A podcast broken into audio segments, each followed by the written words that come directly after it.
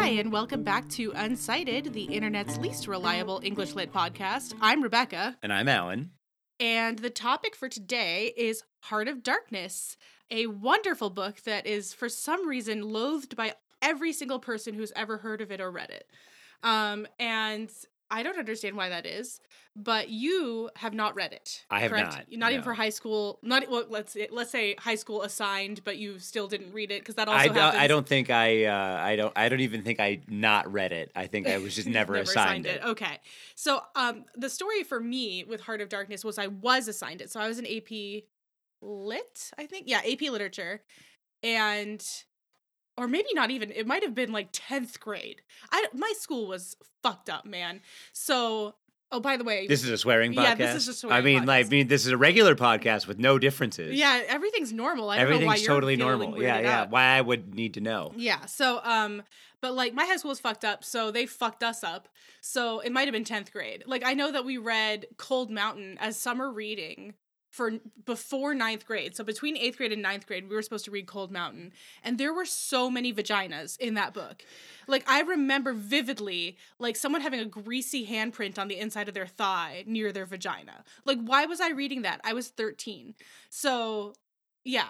And also To Kill a Mockingbird, 10th grade book here in Fargo. Yeah. Uh, it was a it was a s- summer reading before eighth grade Huh. for, for me, and that is a book about sexual assault. So anyway, so Heart of Darkness, the way that my very um, annoying school did it was they would hand you a book and they would say, "Here you go, read this. If you don't understand it, you're obviously stupid." ah, right. And so, with little context and my wonderfully just outrageously poor knowledge of history and geography, I loathed every second of this book. I wanted to die. And also in my memory, the book is like three to four inches thick. Wait, do they do like something other than inches in Canada? uh, I think they do loonies. Okay, so it was like seven loonies thick. Okay. Um, and Yeah. Well, just thinking about it, like, uh, you know, I wouldn't think about like your lack of uh, love for geography, but like this, there's a lot of like, oh, we were three clicks up the Danang River, Yes, and it's just like a lot of it is just locational, yeah, like And I mean, like- information. Yeah, I mean, like it's in the Congo. Like, like what? I don't know what that is. I don't know what where that is. Like, I think there's a map at the beginning, but that doesn't help. So the reason I remember, well, like to to fast forward in college, I majored in English because that was what I did. I wanted to be a writer, and there wasn't a creative writing major, but there were creative writing classes in the English, you know, department. But of course, everybody already knows all this because this is a regular podcast, Right. Well, I mean, like I always go over Yeah, my life. All if the this time. is your this is your first time listening to us, which is of course not true. Yeah, if this is your first episode, you might want to try Yeah. other episodes first. just uh, you know, uh, just so you can get a vibe for what this podcast is about. Yeah. So, um, so in college I majored in English, and I hated this book so badly that when I saw there was one of those courses that is a required course, but it's a different professor teaching it every time. Sure, so the, sure. The, the actual content changes every time. And i saw the reading list for this course, and it was long. And on that reading list was Heart of Darkness, among like 20 other books. yeah. And I almost didn't take that course. I almost waited until it was a different professor. Hmm. And then I was like, you know, it's like I can just not read it. you know, like I don't remember what made me make the decision except like it's a required course. It fits in my schedule here. I'll just lump it, you know? And got to college and I'm in this classroom and instead of handing us this book, well, first of all, I bought the book and it was like half a loony thin. I was like, why do I remember this book being a tome? It's a hundred pages long. Okay. It's a hundred pages. It's like a novella. It's not a book. And so that was my first like, huh, what's going on? And then I, you know, when it came time to read it, um, instead of just saying like, okay, read this book and understand it, and if you don't, you're stupid.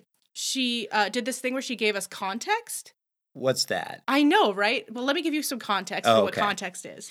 We are just doing recursive context here. No, so what she did was she, you know, pulled on, down the overhead projector and she showed us some advertisements for something called Pear's soap. And it wasn't like pear smelling soap, even though we really thought it would be. It's like somebody's last name was Pear Mhm. and they made soap.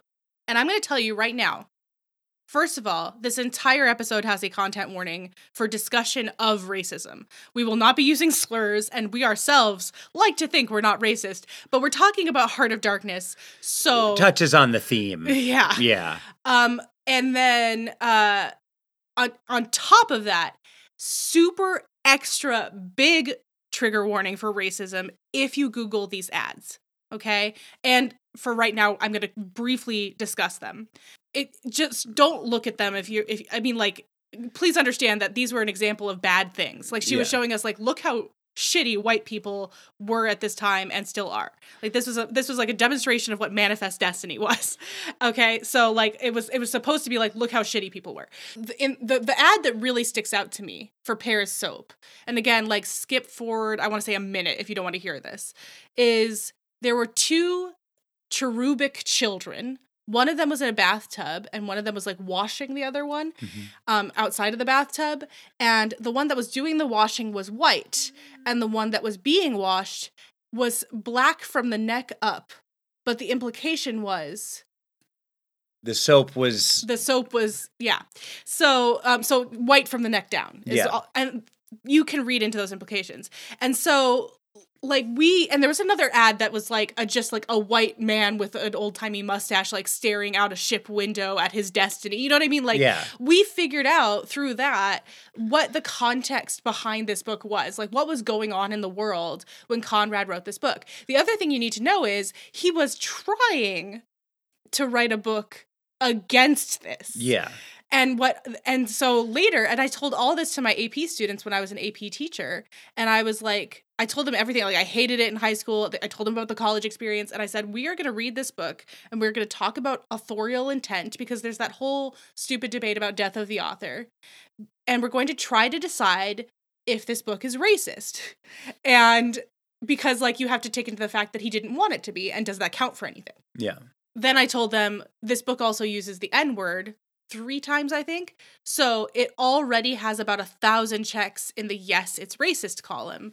So it's probably not going to win this. But let's see if it gets any checks in the no, it's not racist column. Right. Right? Like let's let's see. So um, as always, we're, we'll give a summary. I didn't look up a summary, so I guess um, it's funny. I have Libby, Okay. and, which is a like a library app, and I told Alan this when I went to borrow Heart of Darkness to you know find my quotes and stuff. I searched literally the words Heart of Darkness and still had to scroll down several titles to find it, as if Libby were saying, "Yeah, but you don't want to read Are- that, are you- right? Are you sure? you want to read some romance novel about a dark heart, right? And I'm like, no, no, I want to read Joseph Conrad's Heart of Darkness. And Libby was like, really? Like, even Libby hates this book. And I don't know why. It's so wonderful. I'm hoping to change some minds here, okay? Um, it is super racist, though. Um, that's the spoiler alert. Right. But I will read uh, we, we the editorialized uh, synopsis that Libby provides, whatever that may be. No, it's editorialized by me, but all the synopsis is what Libby provides. Heart of Darkness is Joseph Conrad's disturbing novella. I think a yes. li- yeah. A little bit of editorializing on Libby's part too, honestly. Recounted by the itinerant, ooh, that's a fun word, Captain Marlowe, sent to find and bring home the shadowy and inscrutable Captain Kurtz.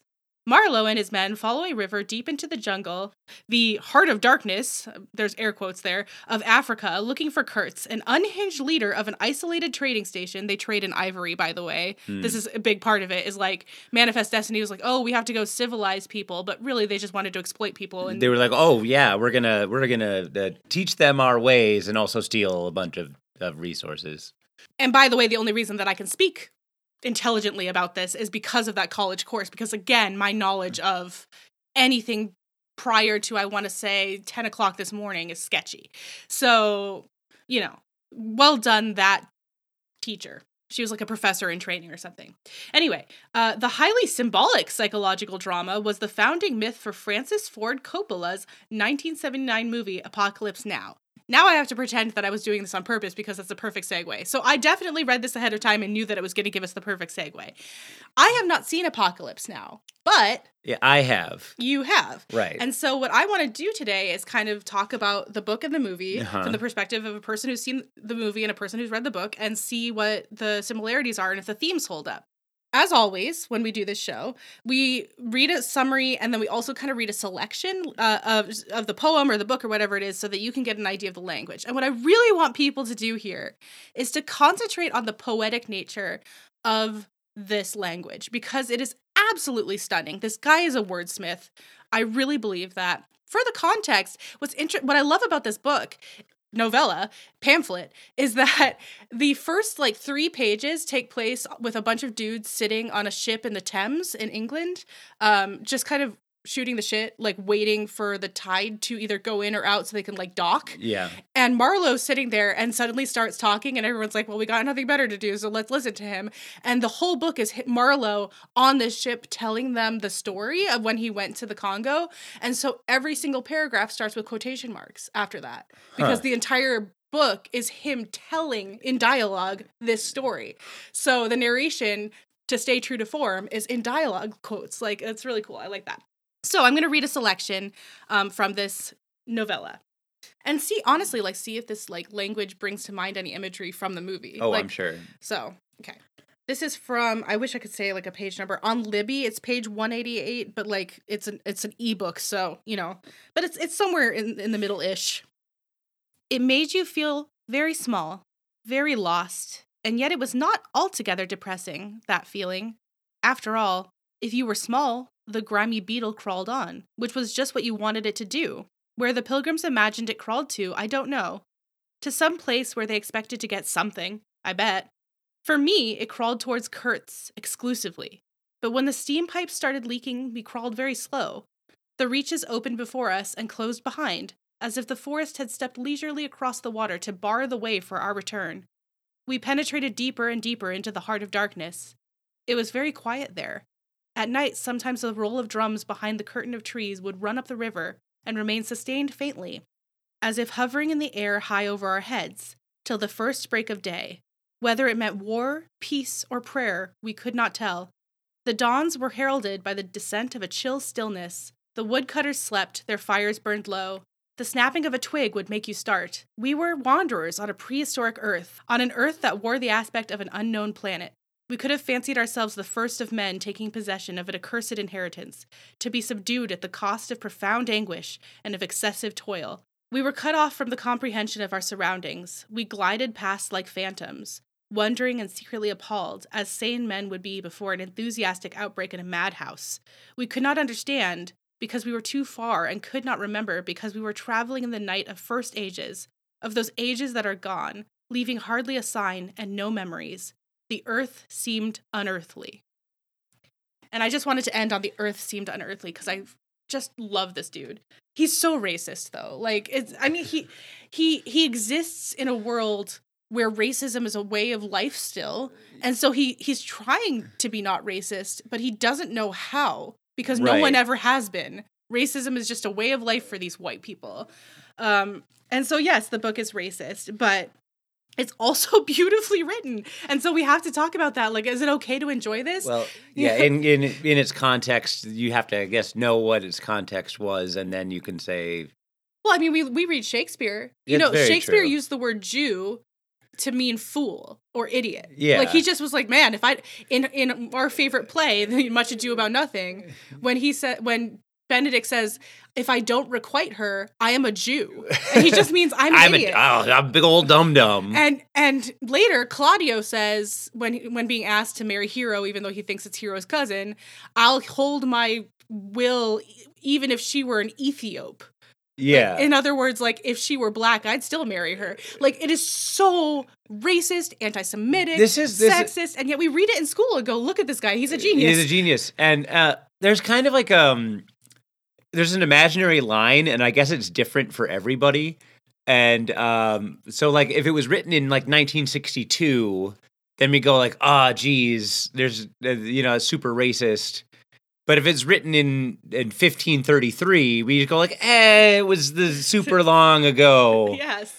And that's just the way the world was and and uh you know like l- look at those uh look at those stupid idiots in the past which is you know Well, the first they were still us Yeah. they were just we have to accept that this is part of our history, right? yeah And I think that's kind of one of the first parallels is that Apocalypse Now is about the Vietnam War. Right? yes they have up updated it for yeah Yeah, and so that's another story about well, I, I can't even say white people because like black people joined the army, but like American people coming from a different country and just kind of injecting Well- themselves into a situation that where they really weren't. I mean, just welcome. just a little bit historical on it. It was it was a French colony, much like uh, the Congo. uh, Congo was like Dutch or something Oh, like okay. that. But uh, but it was a, a European colony in a in a foreign uh, far flung region of the of the world, and and uh, and basically the United States after World War II took on the France's claims more or less and said this is under our sphere of influence and we're gonna and we're gonna make sure that it doesn't fall to the Chinese or whatever.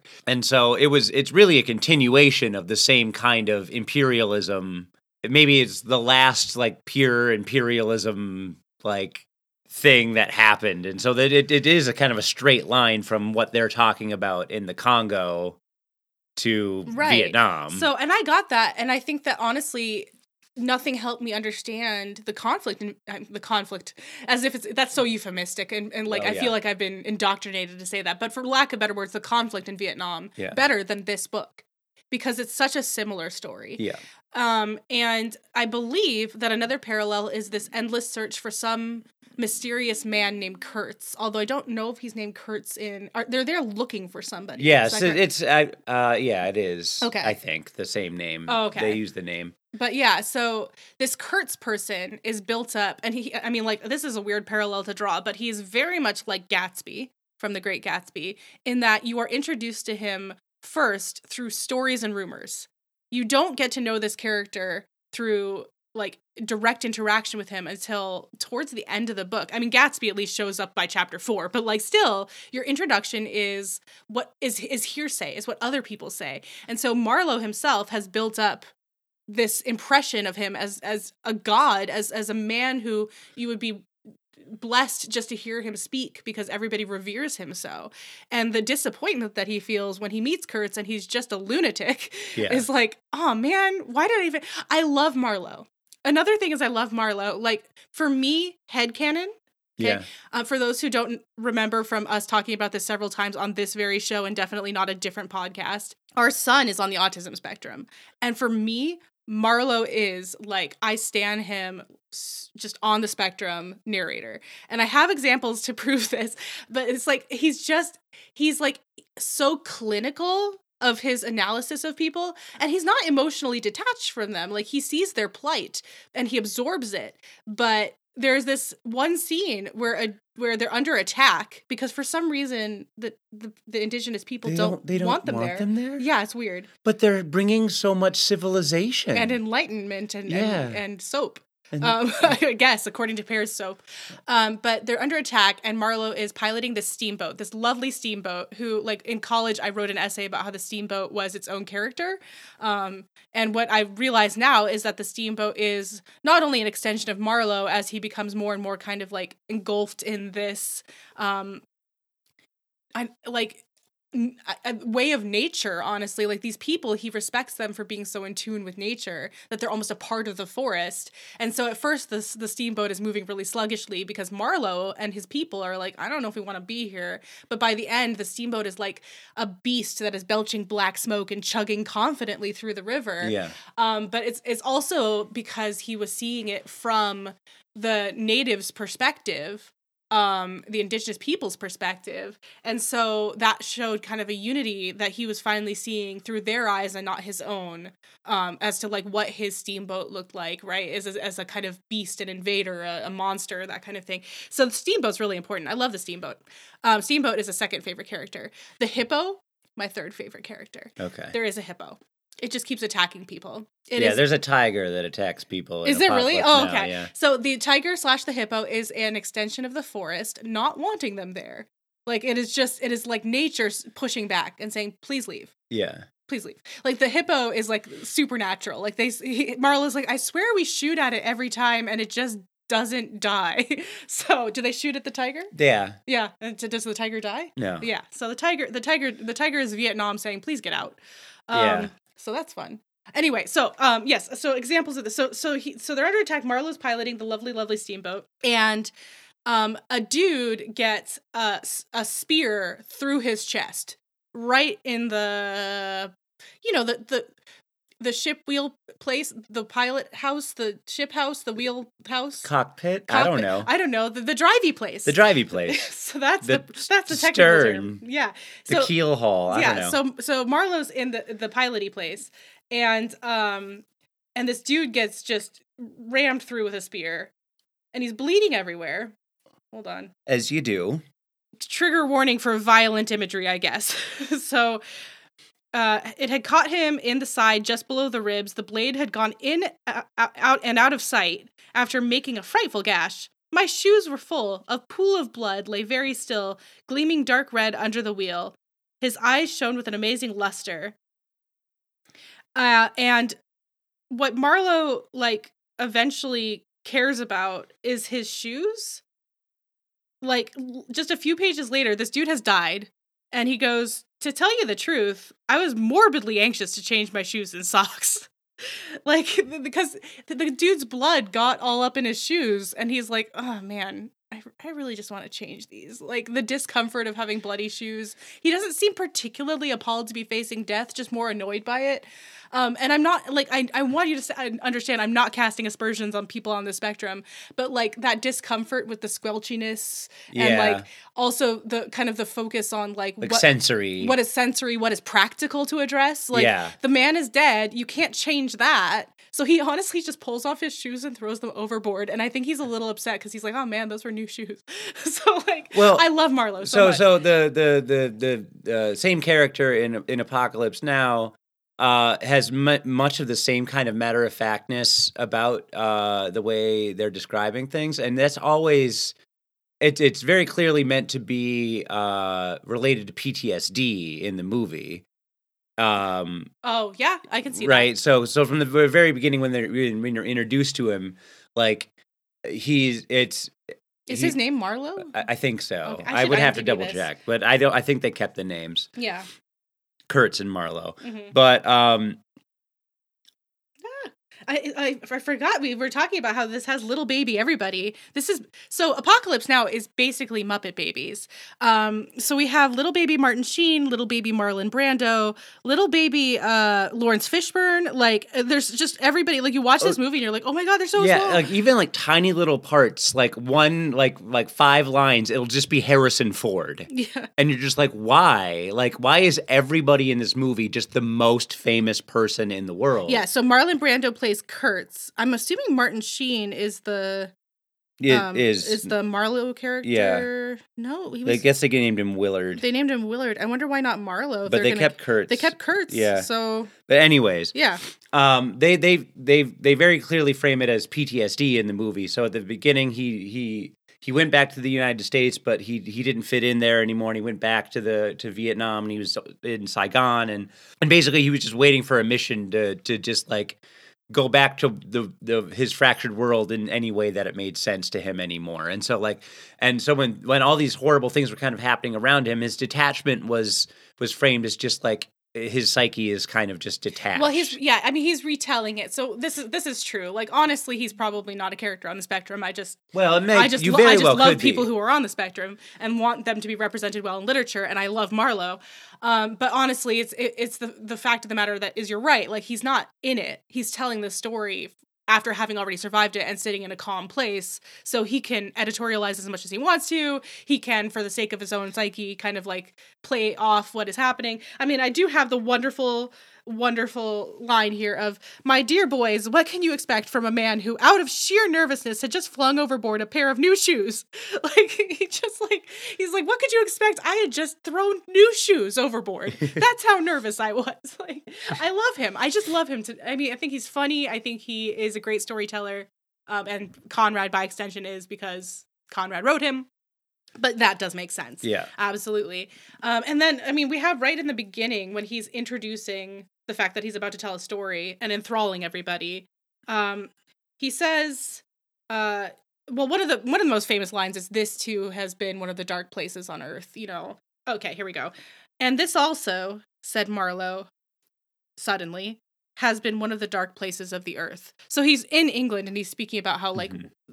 we're not like any more or less civilized. Like I'm looking at buildings belching out smoke and industry and whatever and like I don't see how this is any better or worse than anywhere else. But what he says, he has a long speech that immediately puts students off and I can see why, but you have to be able to really appreciate the beauty of what he's saying and what he's like talking about all of time.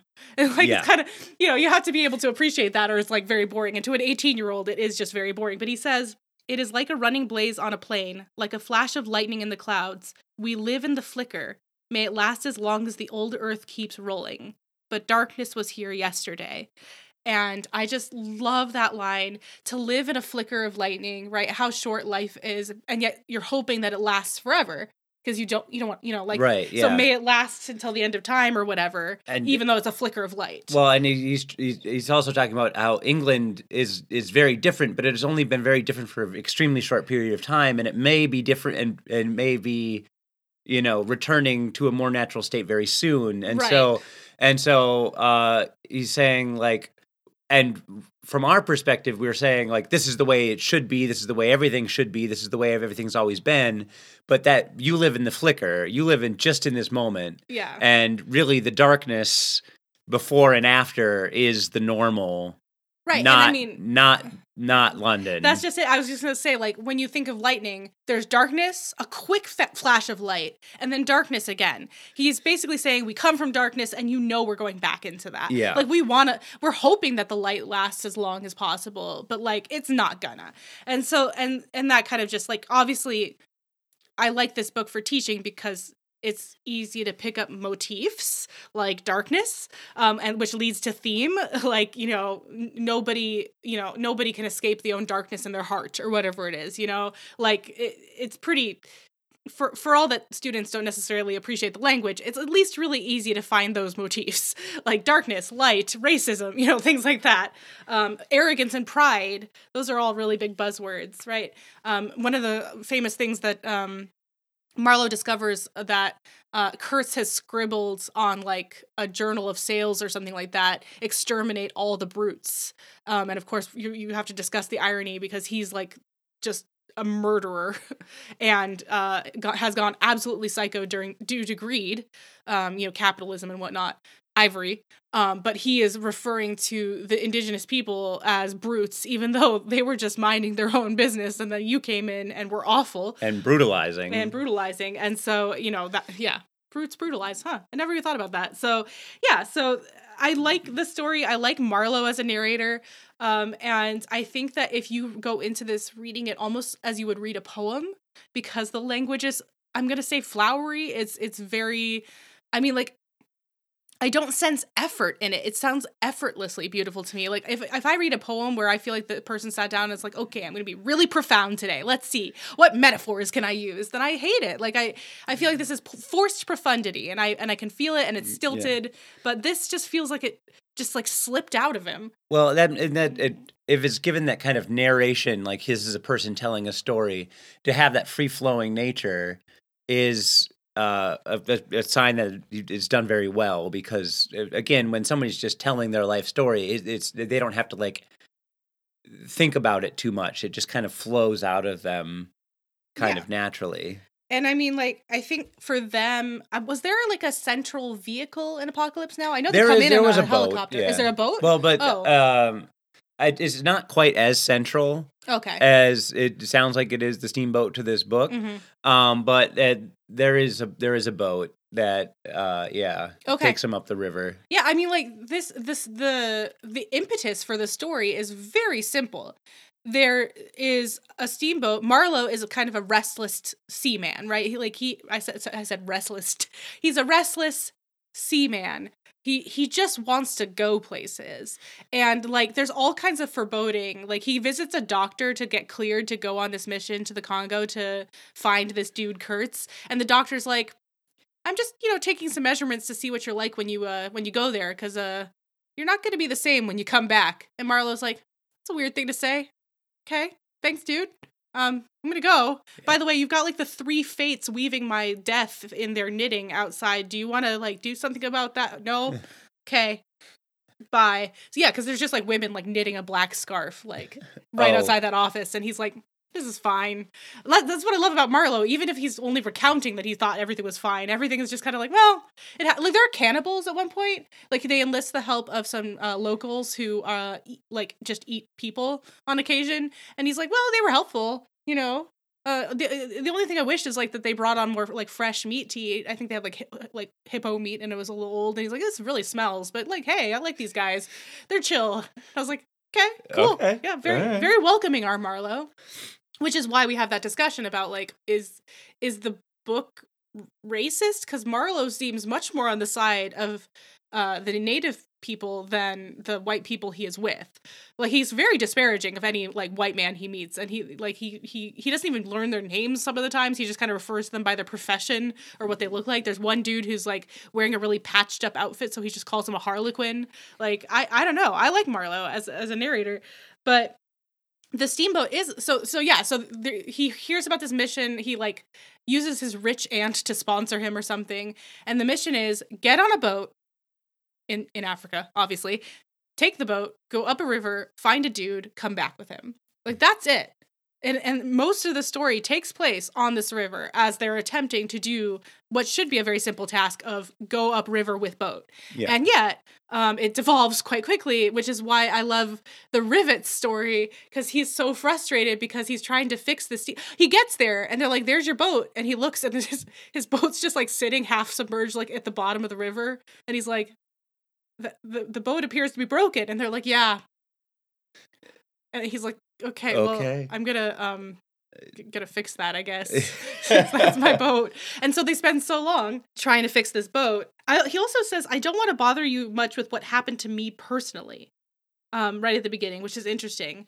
Yet to understand the effect of it on me you ought to know how i got out there what i saw how i went up that river to the place where i first met the poor chap that would be kurtz.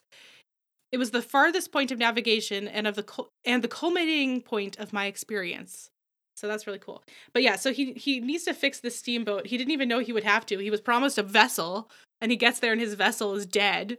And he's like okay. And so he goes and again you have to imagine like a lawyer and like um maybe like a, a i don't know what's a nautical term? A boatswain? Boatswain? Boat? Sure. so, Yeah. you know, like three other dudes are just kind of sitting there, like just listening to Marlowe. And he says, What I really wanted was rivets, by heaven, rivets, to get on with the work, to stop the hole. Rivets I wanted, because there's a huge hole in this boat, which is why it sank.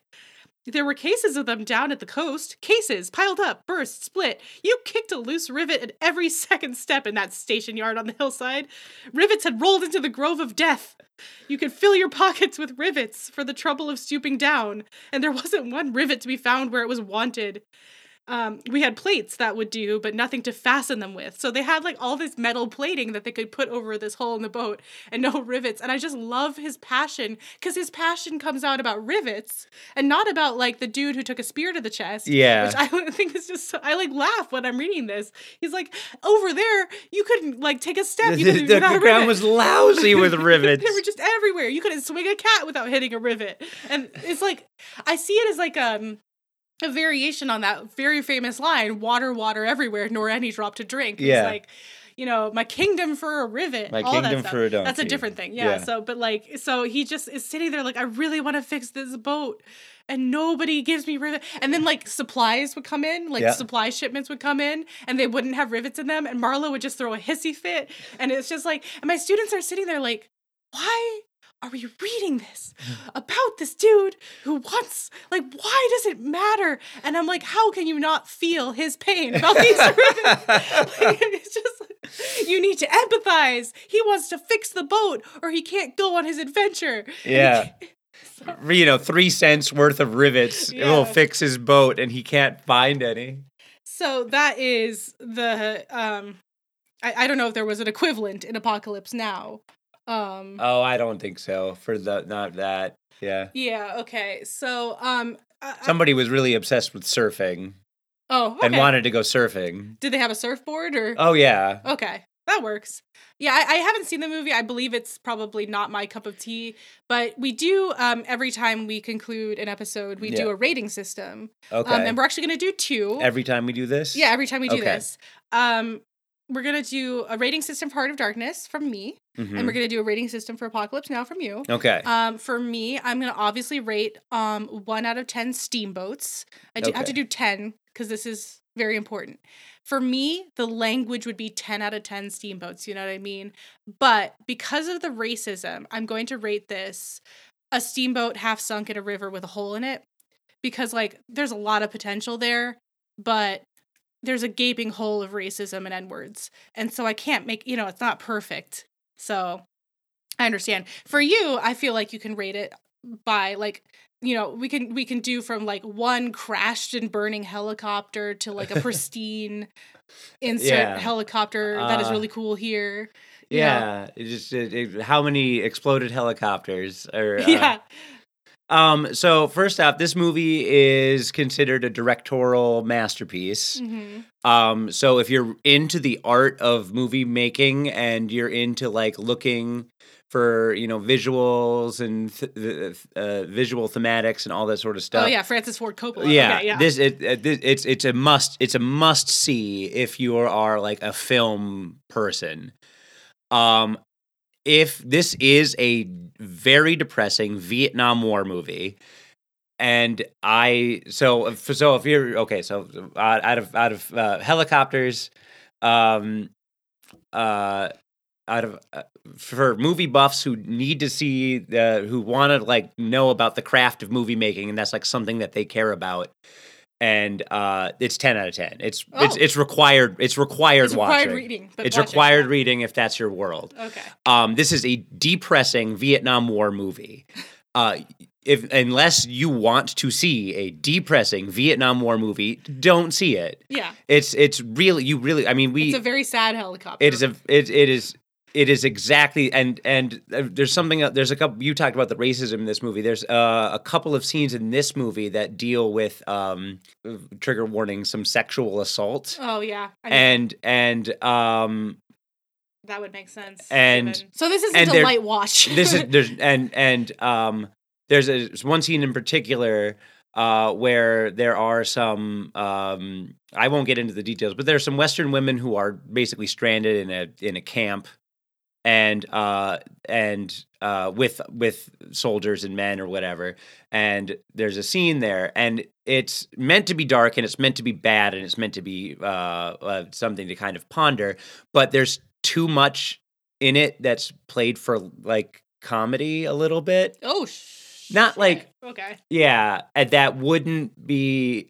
um kind of like absurdist kind of comedy Okay. uh, about the whole situation. Well, I think they do that kind of throughout the movie, right? Like, I love the smell of napalm. The Oh yeah, yeah, yeah, yeah. Like, but you're, you're but not supposed to sympathize. you're not you're not supposed to you're not supposed to go like, "Oh, I wish that would happen to, to me." No, like it's it's meant to be very dark, it's very bad. Okay. But like modern sensibilities, they wouldn't even have been able to do that. they wouldn't have been able to do that scene if it weren't the- the 1970s. if it weren't if it weren't 1970 Sure. whatever Okay. um because it's it's definitely definitely would be considered uh seen through darker uh shades today So fair warning for both book and movie. It's not Yeah. light and it's not fluffy, but they are they are works of literature yes in in in either sense, and and that's something to consider.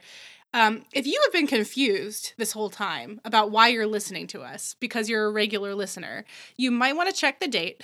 I can, I don't know how much I'm allowed to reveal at this point. I guess we can say April Fools. and if you really miss your regular hosts, um, you can go on over to our podcast feed. We are actually the hosts of Not Again with an exclamation point. Um, we do a, a, a sort of over analysis podcast, but about children's shows and movies. And so you're welcome to go pop over there and listen to them do their episode. I'm very excited. I haven't heard at time of recording what they've done. So if you really miss Amy and Chantel, they're coming back. Obviously, this we haven't taken over their podcast, um, and they are currently um, over there doing some great stuff. And I'm very excited to hear what they have to say. I, I I also have been a guest on this podcast. You might have heard me recently when we talked about Christina Rossetti's Goblin Market, a horrifically sexual poem um, by someone who claims it wasn't sexual at all. Um, and what else? I mean, we we have all kinds of support sites, but you can find out about that on our podcast. I feel like you should probably support Amy and Chantel if you're going to support anybody. Yeah. Um, but yeah, so it's not again with an exclamation point. Our cover art is two remotes covered in popcorn and breakfast cereal. So you know that's how you find us. Um, and, on okay. all of the podcasting outlets. Yes, exactly. And uh, let's see here. What is the? Uh, yes, we hope to see you again in two weeks. And as always, works cited, unavailable.